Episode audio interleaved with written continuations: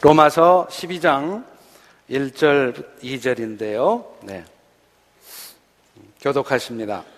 그러므로 형제들아 내가 하나님의 모든 자비하심으로 너희를 권하노니 너희 몸을 하나님이 기뻐하시는 거룩한 산 제물로 드리라 이는 너희가 드릴 영적 예배니라 너희는 이 세대를 본받지 말고 오직 마음을 새롭게 함으로 변화를 받아 하나님의 선하시고 기뻐하시고 온전하신 뜻이 무엇인지 분별하도록 하라. 네, 또한 군데입니다. 창세기 4장이네요.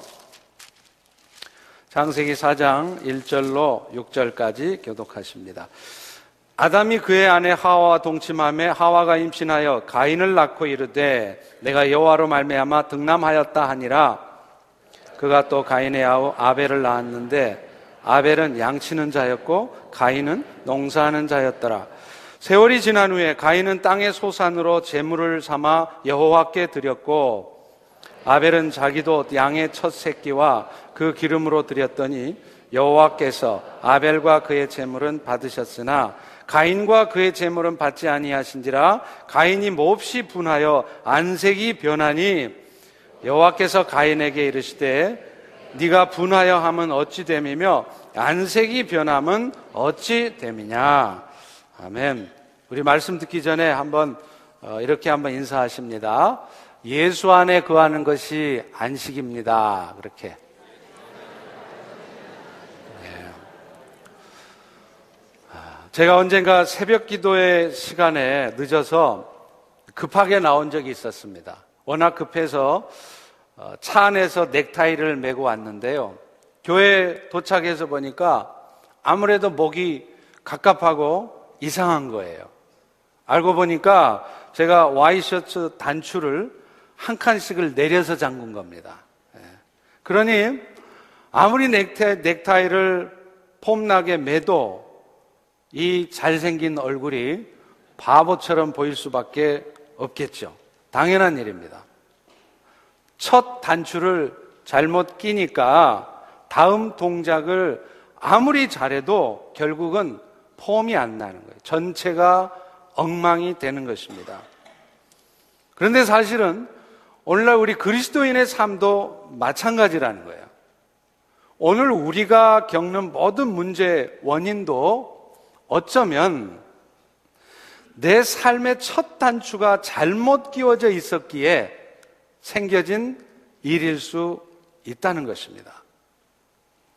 세계적인 운동선수들도요, 자기 컨디션이 난조에 빠지면은 처음 선수 생활을 시작했을 때 했던 훈련부터 다시 시작을 한다고 합니다. 왜냐하면 그래서 기초부터 하나씩 하나씩 더듬어 가다 보면 자신이 왜 현재 이렇게 잘못되어 있는가 그 현재 문제점들을 발견할 수 있기 때문이라는 것입니다.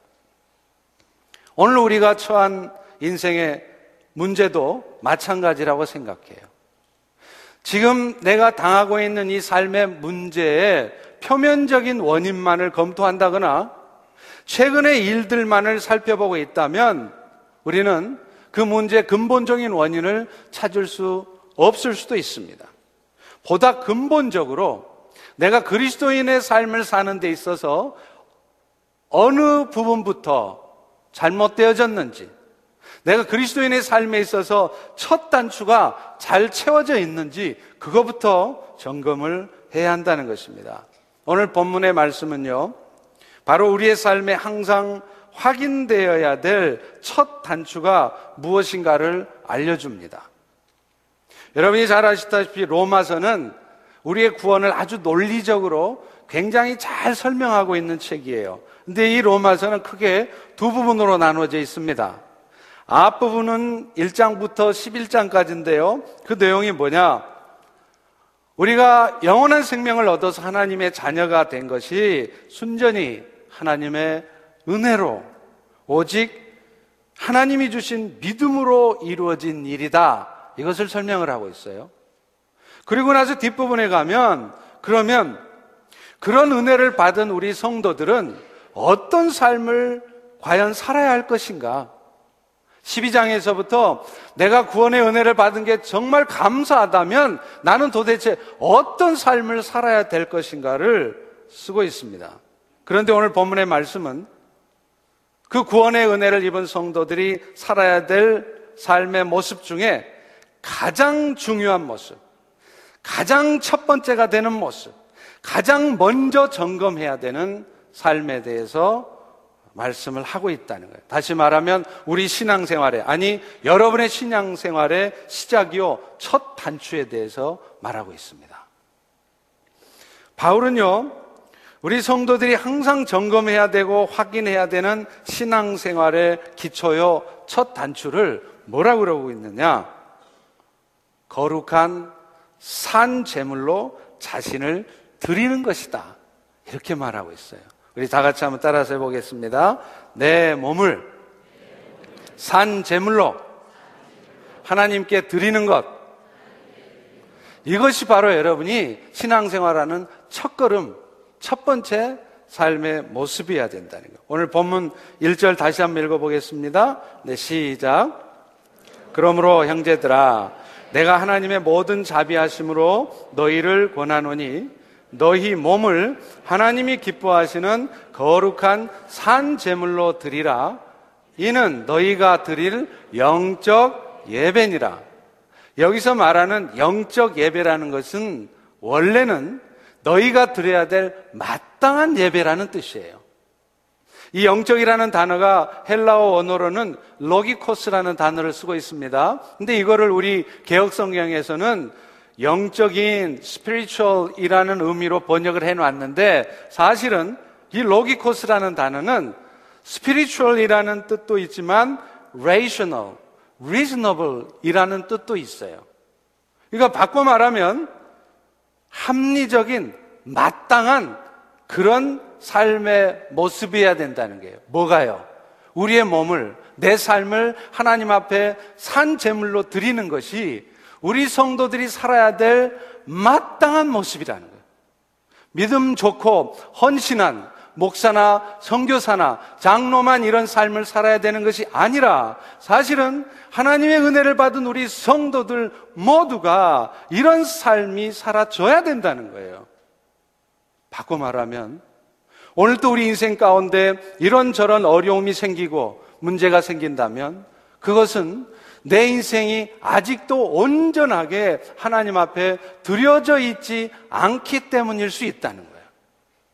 여전히 내 생각과 내 계획 가운데 내 인생을 내 뜻대로 이루어 가려고 할 때 우리의 인생에 문제가 생길 수 있다는 것입니다. 오늘 우리가 드리는 주일 예배도요, 사실은 우리가 삶으로 드려야 될 마땅한 예배의 하나의 표현일 뿐이고 시작일 뿐이에요.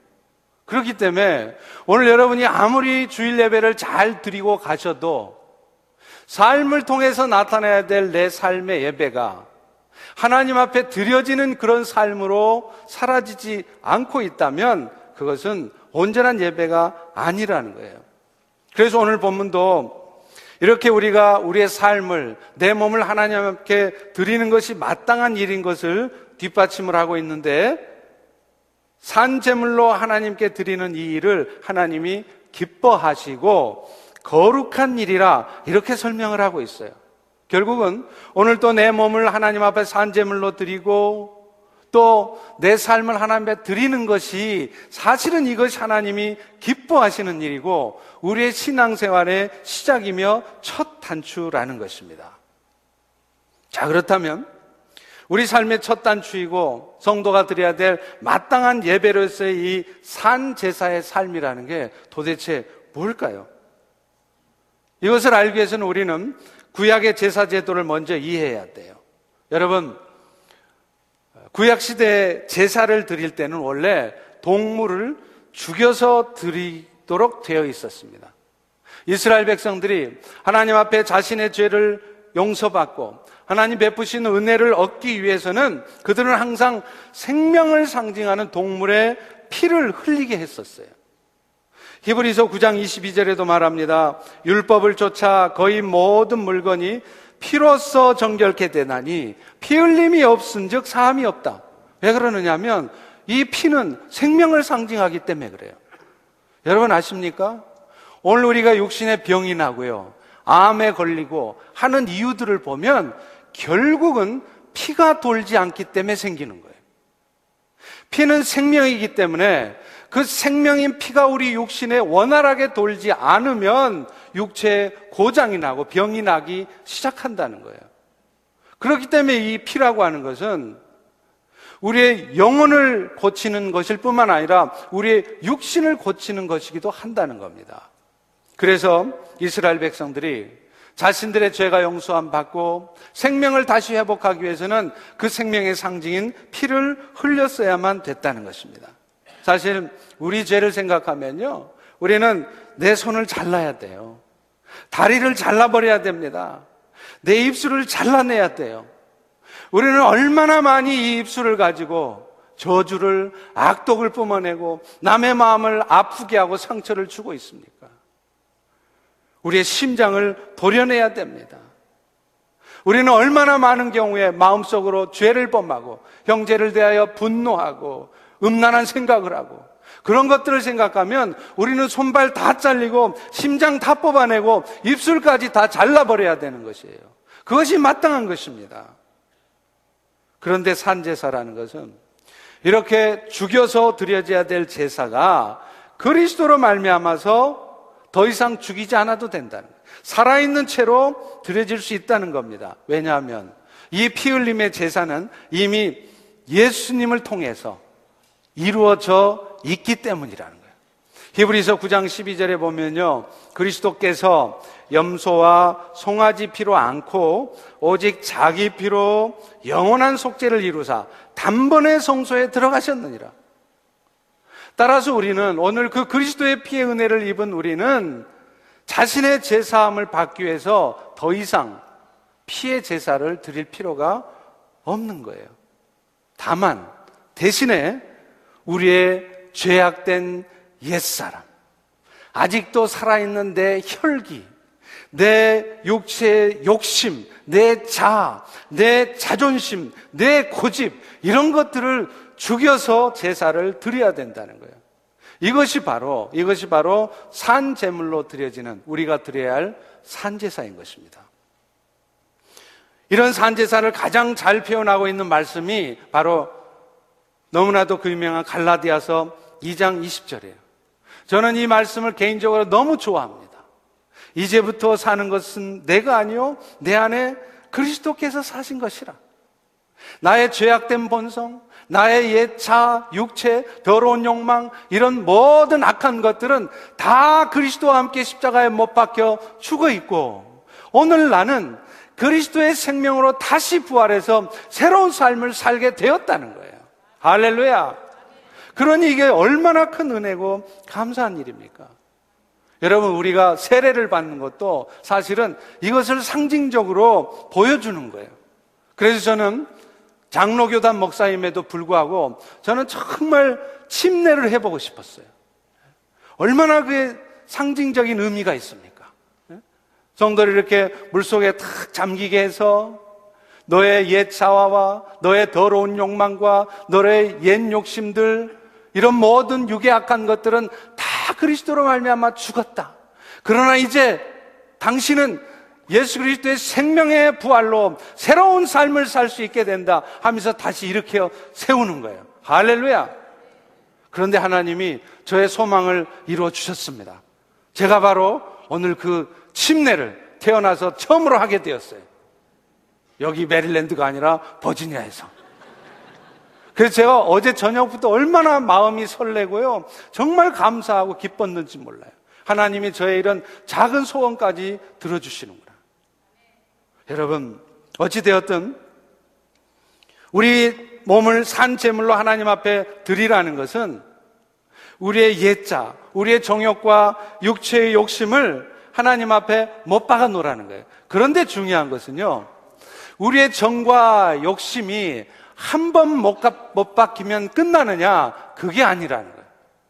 한 번 십자가에 못 박혔음에도 불구하고 좀 지나면 인생의 문제 좀 해결되고 나면 언제 그랬는지 그랬느냐는 듯이 우리의 정과 욕심이 다시 살아 움직인다는 거예요. 그래서 오늘날 우리의 삶에도 십자가의 능력이 내 삶에도 그 십자가의 능력이 나타내기 위해서 필요한 것은 내 정과 욕심이 성령의 도우심으로 말미암아서 계속해서 십자가에 못 박혀 죽어야 된다는 거예요. 오늘 또내 자, 내 욕망, 내 고집이, 내 자존심이 꺾여져야 됩니다. 그렇게 할 때 비로소 십자가의 능력이 내 삶에도 나타나기 시작하는 거예요. 여러분 사실 우리 그리스도인의 삶을 한마디로 말하면 기쁨과 평강이라고 말하고 싶어요. 예수 믿는 사람들의 삶에 나타나야 되는 것은 사실은 기쁨입니다.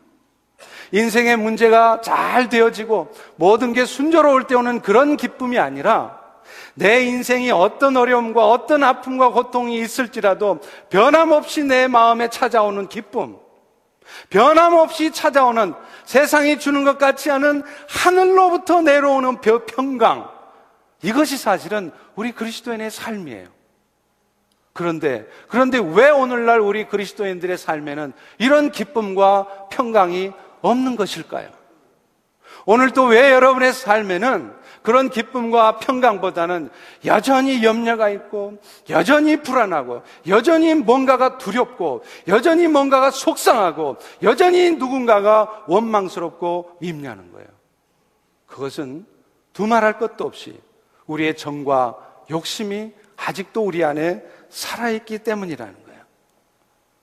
여러분, 안식이라는 것도 마찬가지입니다. 목사님들이 6년 사역하면 7년째 안식하잖아요? 근데 우리는 안식이라는 것을 몸 쉬고 일 안 하고 쉬는 걸로 이해해요. 그런데 여러분, 몸 쉬고 일 안 하면서 하루에 10시간씩을 자도 우리의 마음이 예수 안에 있지 않으면 안식은 못 누려집니다. 그러나 반대로요, 하루에 4시간밖에 자지 못하면서 죽으라고 일하느라고 몸은 참으로 피곤하고 힘들지라도 내 마음이 오늘 또 예수 안에 들어있으면 그분은 안식이 누려지는 거예요. 지금도 여러분 이스라엘에 가면요. 유태인들이 토요일만 되면 전부 다 호텔로 가요. 왠 줄 아세요? 그 사람들은 토요일이 안식일인데 안식일은 아무것도 하면 안 되는 거예요. 그러니까 전부가 다 호텔에 가서 잡니다. 근데 재밌는 거는요, 그 이스라엘 호텔에 가면 엘리베이터가 있는데요. 엘리베이터가 층층마다 열려요. 누가 버튼을 안 눌러놨는데도 1층부터 6층, 7, 8층까지 계속 층마다 열리게 되어 있습니다. 왜 그런 줄 아세요? 그 사람들은 엘리베이터 버튼 누르는 것도 일하는 거라고 생각하는 거예요. 그러니까 그 일을 안 해도 되도록 자동으로 층마다 이게 열리게 되어 있어요. 심지어는 어떤 사람들은요, 자기 집에 불을 끄는데도 그걸 못 꺼요. 그 밖에 나와서 지나가는 외국 관광객을 불러서 내가 안식일이라 불을 못 끄니 당신이 우리 집 불 좀 꺼달라고 그렇게 하고 있어요. 이게 눈 가리고 아웅하는 시기죠. 이게 안식이 도대체 뭔지를 제대로 모르기 때문에 그런다는 거예요. 그런데 사실은 그 유태인들만 그러는 게 아니라 오늘날 많은 그리스도인들도 예수 그리스도로 말미암아 주어진 안식이 도대체 무엇인지 그리고 그 안식을 누리는 삶이 무엇인지를 알지 못한다는 거예요. 사실 오늘 우리가 염려하고 걱정하는 문제도요, 불안해하는 문제도 사실 알고 보면 우리 욕심하고 관련이 있습니다. 내 욕심과 정욕을 포기하지 않고 있으니까 염려스러운 거예요.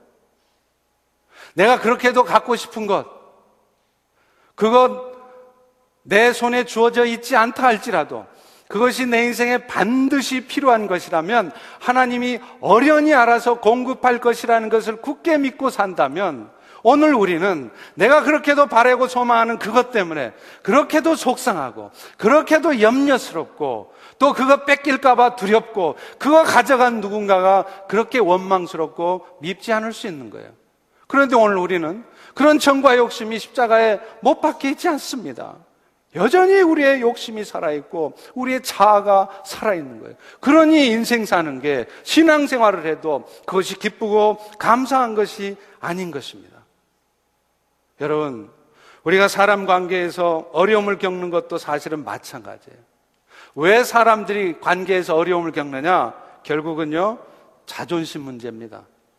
자아가 살아있어요. 자기 의가 생길 때 일어나는 일들이에요. 여러분, 자존심이라는 단어가 한자로 어떻게 씁니까? 스스로 자자, 그 다음 뭐요? 존재할 때 존자잖아요. 그러니까 자존심이 무슨 말이냐? 스스로 존재감을 나타내려고 하는 마음. 어디서 많이 들어보셨죠?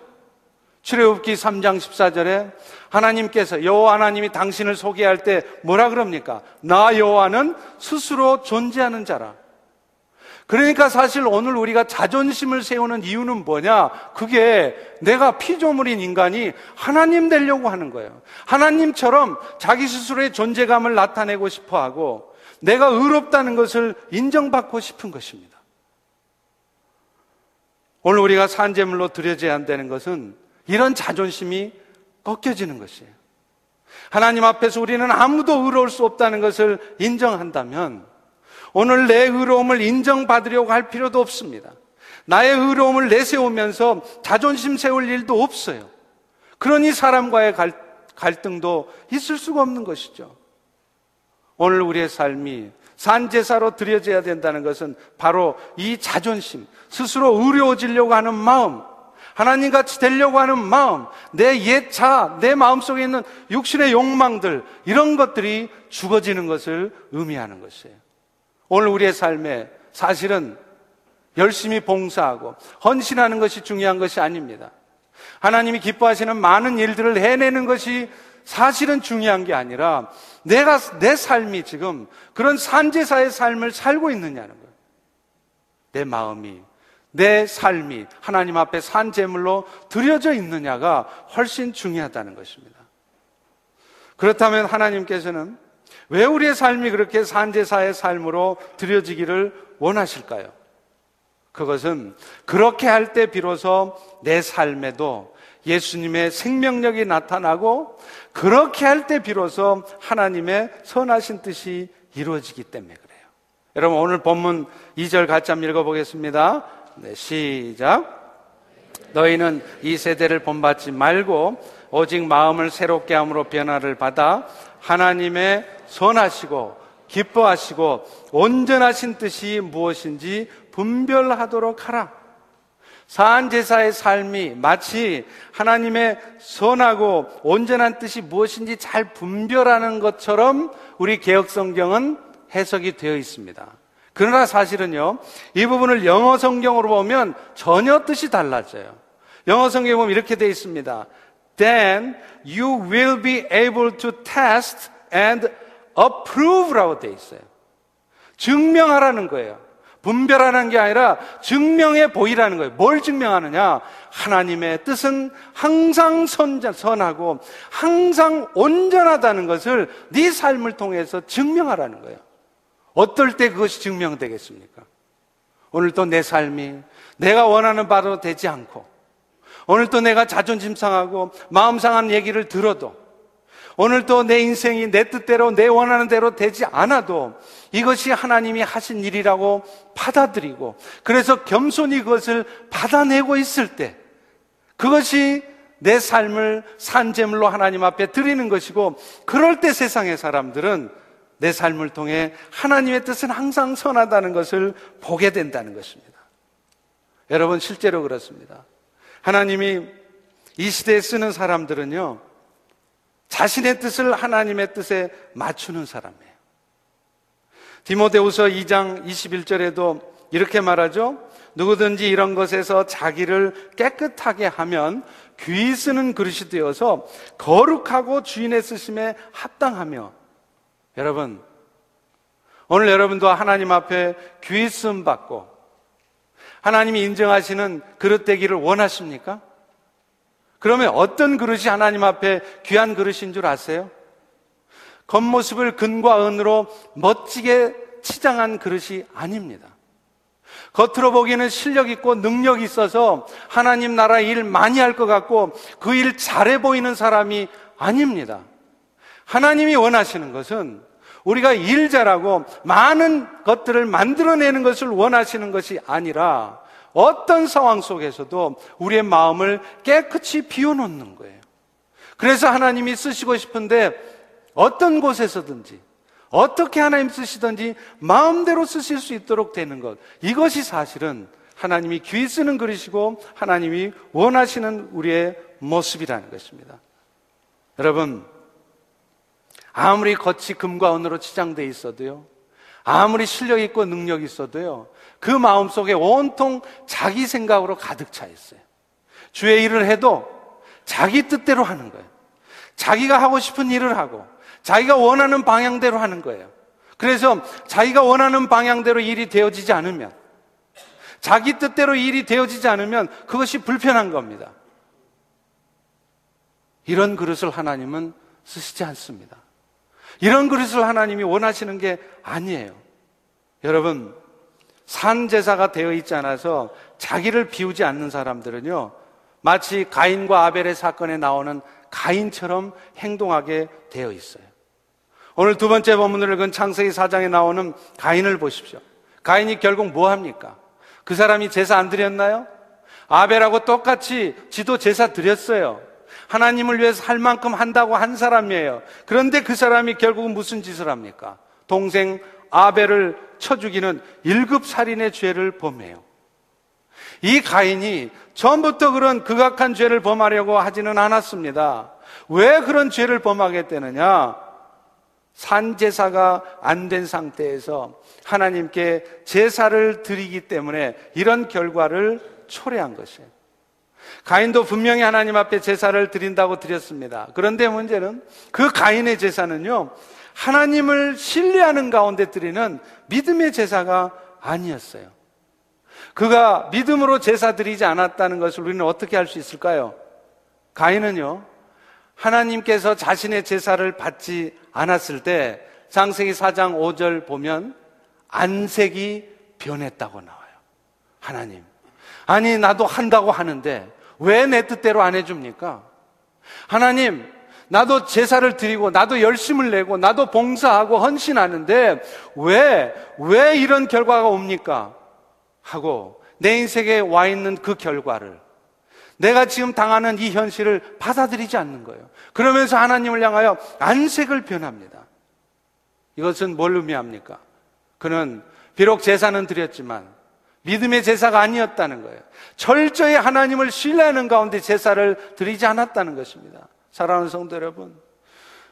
오늘 하나님께서 우리의 원하는 삶은 우리의 제사가 아니에요. 우리가 열심을 내서 봉사하고 헌신하는 것을 원하는 것이 아닙니다. 먼저 우리가 봉사하고 헌신하기 이전에 우리가 어떤 상황 속에서 철저히 하나님을 신뢰하는 거예요. 그리고 그 하나님을 신뢰하기에 오늘 내 삶에 어떤 결과가 와 있어도 심지어는 하나님이 나의 열심을 헌신을 내 수고를 받지 않으셔도 내가 바라는 방향대로 일이 되어지지 않아도 그것을 겸손하게 받아내는 것 그것을 감사함으로 받아내는 것 이것을 하나님은 원하신다는 거예요. 여러분 생각해 보십시오. 만약에요. 만약에 아벨의 제사를 하나님이 안 받으셨다면 아벨은 어떻게 하나님 앞에 반응했을까요?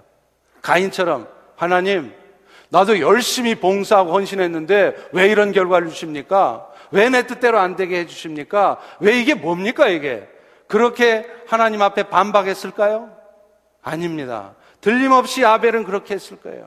하나님, 제가 혹시 하나님 앞에 뭐 잘못된 게 있었나요? 나도 모르는 나의 연약함이 내 안에 있었나요? 내가 뭘 고쳐야 되나요? 하나님의 뜻에 합당한 모습으로 되어지려면 내가 어떤 모습이 되어져야 되나요? 그렇게 물었을 것입니다.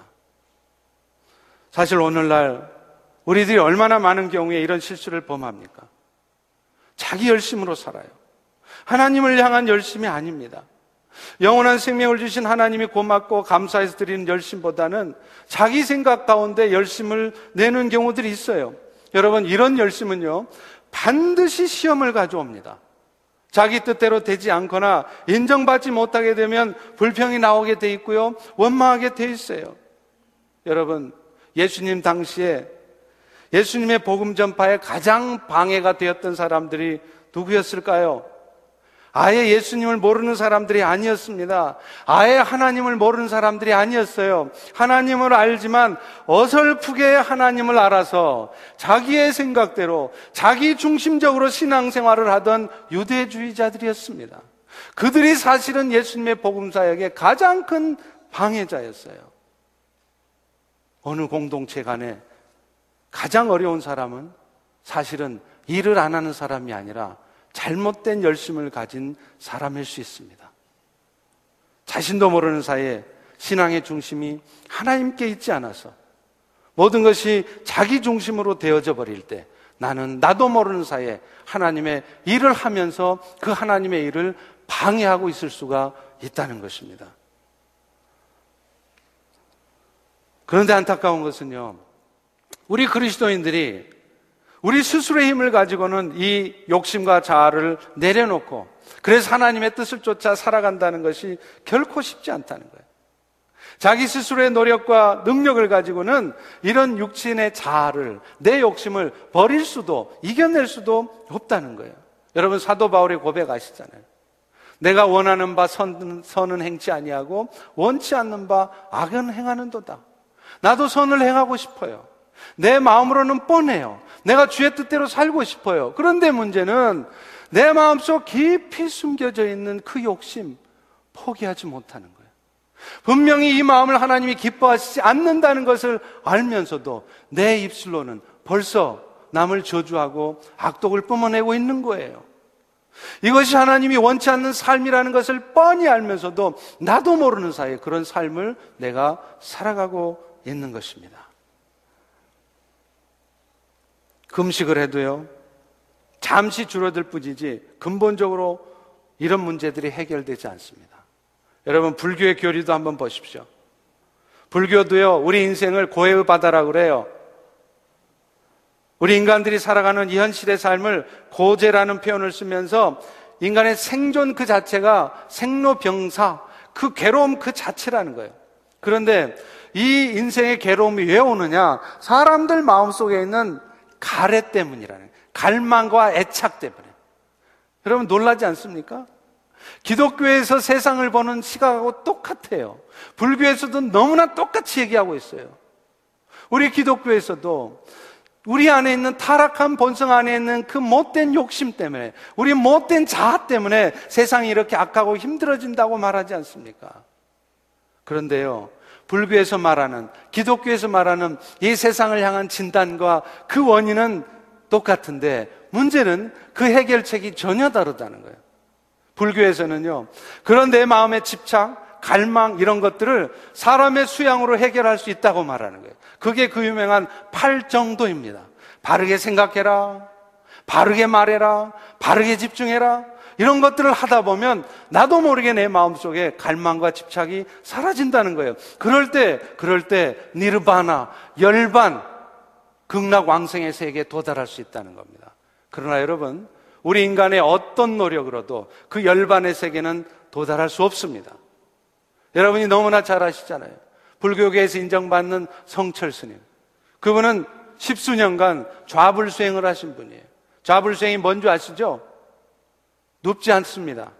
평생을 십수년을 앉아 있는 거예요.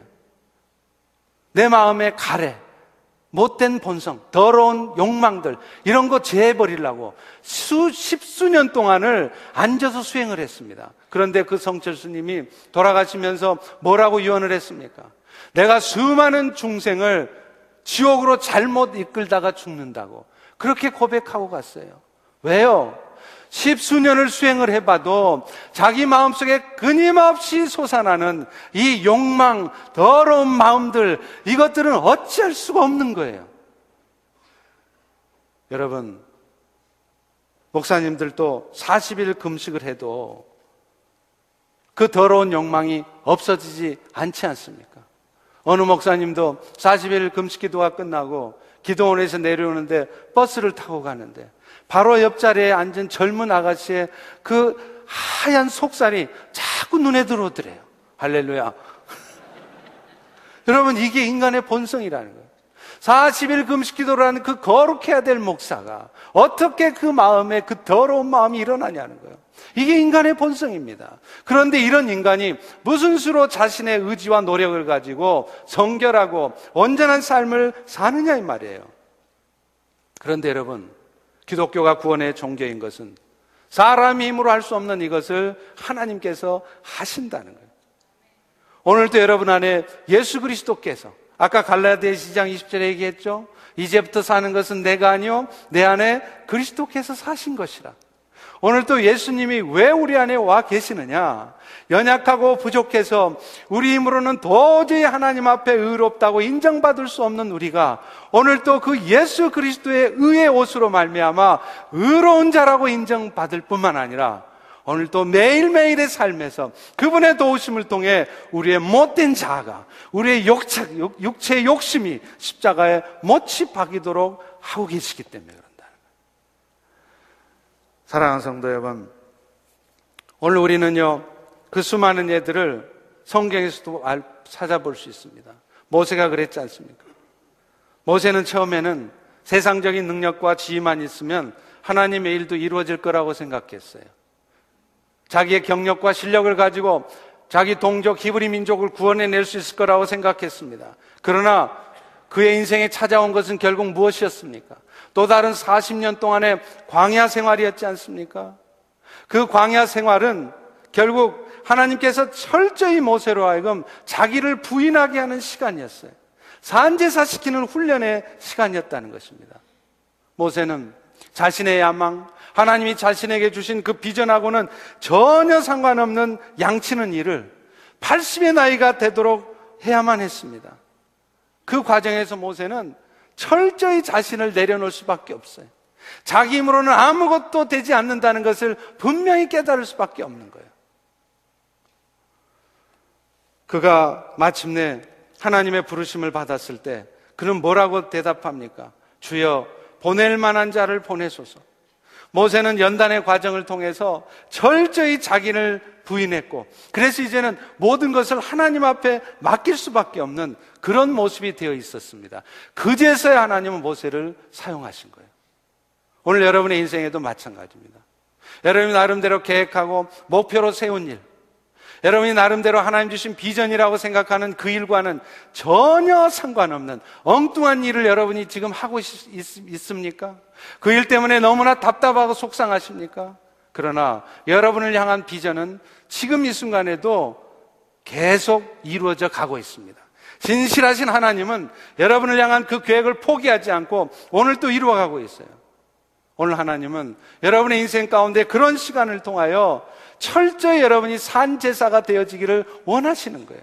내 생각을 내려놓고 내 삶을 철저히 하나님 앞에 드리는 그런 삶이 되어질 수 있도록 오늘도 여러분의 인생을 여러분의 뜻과는 전혀 다른 모습으로 이끌어가고 계신 것입니다. 사실 우리 주위에도요, 많은 연단 끝에 하나님 앞에 쓰임받은 사람을 볼 수 있습니다. 한국 최초로 소장 이식, 소장을 영어로 뭐라 그러죠? 루테넌트 말고. 아, 저보다 못하시는군요. 할렐루야. small intest- intestine이라고 그러네? 네. 소장 이식을 한국 최초로 성공시키신 분이 누구시냐면 강남 성모병원의 이명덕 교수예요. 이분이 수기를 쓴 것을 읽었습니다. 이분은 초등학교 때부터요, 부모님 손에 이끌려서 새벽 기도도 다녔답니다. 그런 신앙의 덕분인지 그분은 가정 형편이 어려움에도 불구하고 의과대학에 진학했고 그래서 마침내 의사가 됐어요. 물론 이분은 의사가 된 이후에도 찬양대 활동도 하고요. 주말에는 진료도 해주고 선교 합창단 활동도 하고 나름대로 교회 활동도 열심히 했습니다. 그런데 그런데 그렇게 하다 보니까 어느 순간에서부터 자기가 더 유능한 의사가 되어야 되겠다는 마음이 생긴 거예요. 더 유능한 교수가 되고 싶다는 목표가 생긴 것입니다. 그러면서부터 그분의 삶의 우선순위가 바뀌기 시작했습니다. 적당한 세속주의와 최소한의 신앙생활. 열심을 다해서 최대한 신앙생활을 하려고 하는 것이 아니라 남들에게 욕을 먹지 않을 만큼 적당한 정도로만 신앙생활, 적당하게 교회와는 거리를 두면서 적당하게 살아가는 그런 모습으로 살아가는 것이었습니다. 그런데 놀라운 것은 그런 마음을 먹으면서부터 그분은 까다로운 사람이 되기 시작했어요. 껐떡하면 화를 내기 시작했고 소리를 지르고 심지어는 잘난 체까지 하는 그런 사람들이 상대하기 정말 힘든 사람으로 바뀌어져 있었습니다. 불타는 경쟁심으로 열심히 연구하고 수술하고 강의 잘하는 것이 그의 목표가 됐어요. 그런데 놀라운 것은요. 하나님이 그 교수님으로 하여금 그런 목표를 가지고 열심히 살아가면 살아갈수록 더더욱 그 일들은 안 되어지는 거예요. 그렇게 하면 할수록 그분 주변에 있던 좋은 사람들이, 팀 멤버들이 떠나기 시작해요. 여러분 아시죠? 외과 의사들에게는 자기 혼자 수술 잘한다고 되는 거 아니에요. 팀 멤버들이, 좋은 팀 멤버가 있어야 됩니다. 그런데 이 팀 멤버들이 떠나기 시작해요. 자기는 수술을 잘 해놨다고 생각했는데 그 환자가 갑자기 사망을 합니다. 자신은 양심적으로 정확하게 진료했다고 최선을 다해서 진료했다고 생각하는데 환자나 가족들로부터 인정받지 못하고 아주 악덕한 의사라고 오해를 받아요. 이런 일이 한두 번 터지는 게 아니에요. 그는 억울했습니다. 밤잠을 이룰 수가 없었어요. 그런데 여러분, 그런 시간을 겪으면서 그는 비로소 깨닫기 시작했습니다. 자신의 삶이 지금 어디로 가고 있는지 자신의 삶을 돌아보기 시작했어요.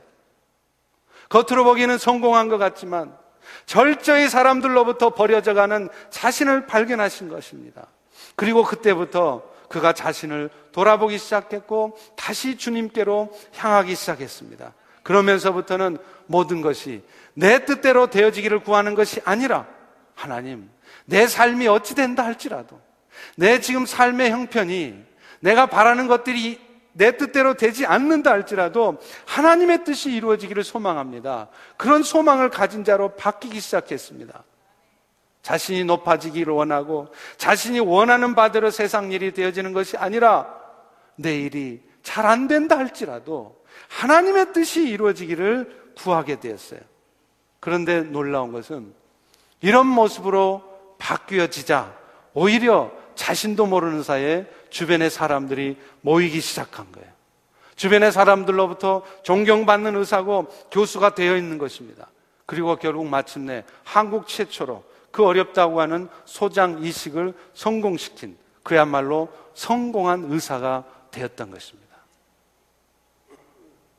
사랑하는 성도 여러분, 그렇기 때문에 오늘 여러분의 인생에도 여러분이 하나님을 위해서 사용돼 주기를 기도하셨다면 여러분의 인생 가운데 곤란이 닥쳐와도 놀라지 마셔야 합니다. 그것은 우리를 사용하시기 전에 하나님께서 행하시는 필수적인 단계일 뿐이에요. 하나님이 내 처지를 도와주시도록 기도했는데 상황이 좋지 않아졌다고 해서 마음을 어둡게 갖고 불평하고 염려하는 그런 마음을 갖는 것이 아니라 하나님은 지금도 나를 새롭게 만들어 가고 있다고. 그래서 나는 지금도 공사 중이라고 이런 말을 해야 된다는 거예요. 그분의 손길을 볼 수 없다고 그분이 일하시지 않는 것이 아닙니다. 하나님께서는 우리의 현재 상황을 이용해서 그리스도의 삶이 내 삶에 표현되게 하는데 방해가 되었던 우리의 자존이라고 하는 껍데기 그것을 깨뜨리고 계신 것입니다. 사랑하는 성도 여러분, 하나님은요, 이런 연약함이 우리에게 있다는 것을 아시기에 오늘 또 우리를 위해서 하나님이 친히 우리의 삶에 개입하셔서 산제사를 시켜주고 계신 거예요. 그래서 결국은 우리의 삶이 산제물로 온전히 드려진 그런 삶이 되게 해서 당신의 선한 뜻이 이루어지도록 하고 계신다는 겁니다. 그렇기 때문에 오늘도 우리의 삶을 우리는 주님께 맡겨드릴 필요가 있어요.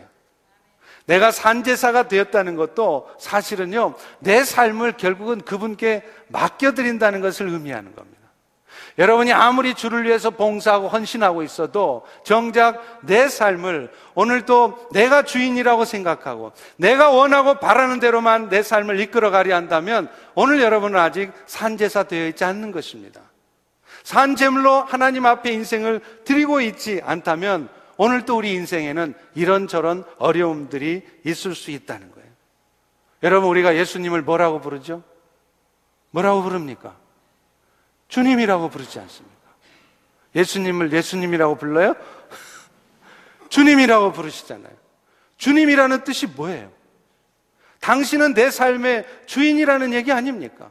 그런데 우리는 예수님을 내 삶의 주인이라고 부르면서 정작 내 삶의 주인은 나라고 생각하는 거예요. 그래서 왜 우리가 신앙생활을 하느냐? 왜 기도 생활을 하느냐? 내 삶을 내가 원하는 대로 이끌어가기 위해서 우리의 삶의 주인 되신 예수를 종처럼 부려먹고 있는 거예요. 내가 산 제물로 하나님 앞에 내 삶을 드린다는 것은 더 이상 내 삶의 주인 되신 그분을 내 삶으로, 내 삶의 종으로 부려먹지를 않는 것입니다. 여러분, 중국말로요, 핸들이 있죠? 핸들을 중국말로 방향판이라고 그래요. 그게 뭐냐? 방향판. 저는 참 그게 의미가 있다고 생각해요. 차의 방향을 트는 판이라 이 말이에요. 맞죠? 오늘 여러분의 인생의 방향판, 여러분의 핸들을 여러분이 주도하려고 하지 마십시오. 우리 인생을 우리가 주도하려고 하면 할수록 우리 인생은 절대로 내 뜻대로 되지 않습니다. 내 인생에 더 이상 기쁨과 소망은 오지 않습니다. 항상 두려움과 염려만 우리에게 올 것이고 항상 원망과 미워하는 마음만 우리에게 있게 된다는 거예요. 갈라디아서 2장 20절에 이제 내가 육체 가운데 사는 것은 나를 사랑하사 자기 자신을 버리신 하나님의 아들을 믿는 믿음 안에서 사는 것이라. 내가 그리스도인의 삶을 산다는 것은 내 삶을 그분한테 맡긴다는 것이고 오늘 또 나를 위하여서 자신의 생명까지 버려가면서 오늘 또 우리를 떠나지 않고 우리의 삶을 이끌어 가신 그분을 믿는 믿음으로 산다는 거예요. 나는 부족하지만, 나는 할 수 없지만, 그분께서 내 삶을 책임지고 가신다면, 오늘 또 내 삶에 그분이 주신 이 상황을 감사함으로 마음으로 받아내고, 나의 심지어 어떤 연약함과 부족한 모습까지도 그분께서 바꾸어 가시고 이루어 가실 것이라고 믿는 것입니다. 여러분, 오늘 우리가 시각을 둬야 될 것은 내 인생, 내 앞에 펼쳐진 잘못되고 엉망인 삶의 모습이 아닙니다. 그런 삶의 상황 속에서도 여전히 나를 떠나지 않으시고 오늘 또 나를 위하여 자기 몸을 버리신 나를 사랑하고 계시는 그 주님께 우리의 시각이 고정돼야 돼요. 그래서 그 시각을 고정하고 있다면 오늘 또 잘 안 되는 부분에 마음 쓰고 신경 쓰다가 내 마음이 어두워질 것이 아니라 오늘 또 내 안에 주님이 오셔서 나를 통해서 일하셔서 잘 되고 있는 부분을 신경 쓰시라는 거예요. 주님이 오셔서 잘 해주시고 있는 그 부분을 보면서 감사하고 그 부분을 더욱 힘써 하시라는 거예요. 여러분, 왜 여러분 의지로 술을 끊으려 하십니까? 여러분 의지로 절대 술을 끊을 수 없습니다. 술 문제는 하나님 앞에 한번 맡겨보세요. 그리고 오늘 또 하나님 기뻐하시는 자리에 하나님의 은혜를 사모하며 하나님이 기뻐하시는 일에 나아가 보십시오. 그렇게 하다 보면 어느 순간 나도 모르는 사이에 그 더러운 마음들이 사라져 있음을 발견하게 될 것입니다. 술이 끊어져 있는 것을 발견하게 될 것입니다. 이것이 오늘 우리의 시각을 내 안에 지금도 살아계시는 예수님께 고정하고 산다는 것이에요. 이것이 산제사로 사는 삶의 모습인 것입니다. 그럴 때 여러분, 그럴 때 내 삶에 자유함이 찾아옵니다. 심지어는 나의 어떤 연약함과 부족한 모습이 있을지라도 내 마음이 어두워지지 않고 그 죄책감에 휩싸여 살지 않고 내 마음에 자유함이 찾아와요. 그러면서 내 삶은 정말로 더 하나님이 기뻐하시는 온전한 모습으로 바뀌어져 가고 능력 있는 그리스도의 삶이 나타나는 거예요. 할렐루야. 지난번 제가 말씀드렸던 선교사님이 있죠. 제 삶에 큰 영향을 미치시고 저의 설교를 바꿔 놓으시고 저의 사역을 바꿔 놓으신 그 선교사님이 있습니다. 그분은요, 모든 것을 하나님 앞에 맡기고 살아요. 건강이요, 생명 문제요, 하나님 앞에 맡기고 살아요. 말씀드렸죠? 이분은 당뇨가 250, 300이에요. 심할 때는 400까지 올라갑니다. 당뇨에 대해서 아시는 분은 아실 거예요. 그건 살아있을 수가 없어요. 그런데도 병원에도 안 가요. 그분의 영성을 알고 그분이 너무 귀한 분인 줄 알아서 그분을 따르던 의사 선생님들이 선교사님 제발 한국 들어오시면 우리 병원 오세요. 제가 선교사님을 치료해 드리고 싶어요. 꼭 오세요. 그래도 안 가요. 무슨 병원 가는 걸 사관 가듯이 시간 남은 가고 시간 없으면 안 가고 그런데도 여러분, 제가 알기로 그분이 그런 상태가 된 지 이미 지금 15년이 넘었습니다. 그래도 지금도, 지금도 10시간 넘게 비행기를 타고 다니면서 전 세계를 다니면서 예수 그리스도의 복음을 힘있게 증거하고 있어요. 그분은 마치 죽기로 작정한 사람 같아요. 그러니 죽는 거 겁이 안 나는 겁니다. 그분은요, 하나님이 어떤 상황을 주시던 항상 감사하는 마음이 있어요. 그분의 평생에 그분의 입에서 부정적인 말, 남을 비판하는 말 들어본 적이 없습니다. 그분 앞에서 남을 부정적인 말을 하고 험담을 하려고 하면요. 그분은 말을 딱 막으세요. 어허, 내 마음을 어둡게 하지 마시오. 나를, 나를 어두운 골목으로 끌고 들어가지 마시오. 하고 스톱시키거나 아니면은 슬그머니 일어나서 나가버리세요. 어디를 다녀도 평생 호텔이나 좋은 곳에 가시지 않습니다. 조그만 시골 예배당도 이런 바닥에서 침낭 깔고 다른 형제들하고 다 같이 누워서 그렇게 지내세요. 저도 그분과 많은 곳을 다니면서 그렇게 교회당 바닥에서 추운 곳에서도 침낭 깔고 그렇게 다 지냈습니다. 그렇게 다니면서 제가 얼마나 은혜를 받고 영적인 도전을 받았는지 몰라요. 그분은 자신의 삶뿐만이 아니에요. 자녀 문제까지 하나님 앞에 맡기고 삽니다. 이분은 세 자녀가 딸 둘에 아들 하나인데요. 전부 다 총신대 갔어요. 신학교. 근데 아들은 원래 안산에 있는 동산고등학교 아시죠? 기독교 학교 아닙니까? 거기를 갔어요. 근데 갔더니 한 1년쯤 다니다가 학교를 그만두겠대요. 기독교 학교라고 하지만 자기 마음에는 마음에 안 든 부분이 있었던 거예요. 그래서 그 위로 중퇴하고 나서 과외할 돈이 어디 있습니까? 스스로 독학해서 학원에서 칠판 닦으면서 아르바이트 하면서 독학해서 검정고시 보고 대학 수학 능력 시험 쳤어요. 미국으로 치면 SAT죠. 그런데 성적이 나왔는데 서울대학교를 가고도 남을 점수가 나왔어요. 근데 학교를 정하는데 지 아버지도 지도 서울대를 안 가고 신학교를 가는 거예요. 그러니 결과는 뻔하죠. 종신대학교 전체 수석. 4년 학부 뿐만 아니라 4년 학부 졸업하면 가는 신학대학원 3년, 7년 전 과정, 전액 장학금으로 들어갔습니다. 그런데 그것도 학교 들어가서 한 1년 다녀보더니 자기가 좀 선교지를 다녀야 되겠다는 거예요. 그 형제에게 있어서는 졸업장이 중요한 게 아니에요. 목사 안수 받고 안 받고가 중요한 게 아니에요. 그래서 선교지를 다니면서 성경 읽고 다니고 지금은 이제 신학교를 졸업했어요. 얼마나 영성이 있는지 몰라요. 젊은 친구가 얼마나 영성이 있는지 몰라요. 여러분, 그 영성이 어디서 나옵니까? 사람의 생각대로 그렇게 행동하고 판단하고 움직이는 것이 아니라 철저히 하나님 앞에 맡기고 자식까지 건강까지 생명까지 철저히 하나님 앞에 맡기고 나아갈 때 하나님이 책임지시니까 이런 일들이 있지 않습니까? 그 아버지의 그 아들이라고요. 한 번은 이 아버지 선교사님하고 사모님이 몇 주 동안 선교지를 다녀오느라고 집을 비웠어요. 집이라고 해봐야 이제 은퇴하실 나이 다 된 분이 집도 절도 없어요. 그냥 지하방 아시죠? 그런데 사셨어요. 그런데 선교지에 갔다 와 보니까 그 지하방에 쌀이 다 바닥이 나 있더래. 그리고 집에 들어갔는데 그렇게 썩는 냄새가 온 집에 진동하더래요. 알고 봤더니 아버지 엄마 성교지 가 있는 동안에 그 아들이 노숙자들을 다 데리고 와가지고 밥 다 해먹이고 그러니 그 집에 썩는 냄새가 진동을 한 거예요. 그 아버지의 그 아들 아닙니까? 그런 인생을 사니까 그 성교사님은 가는 곳마다 역사가 일어나요.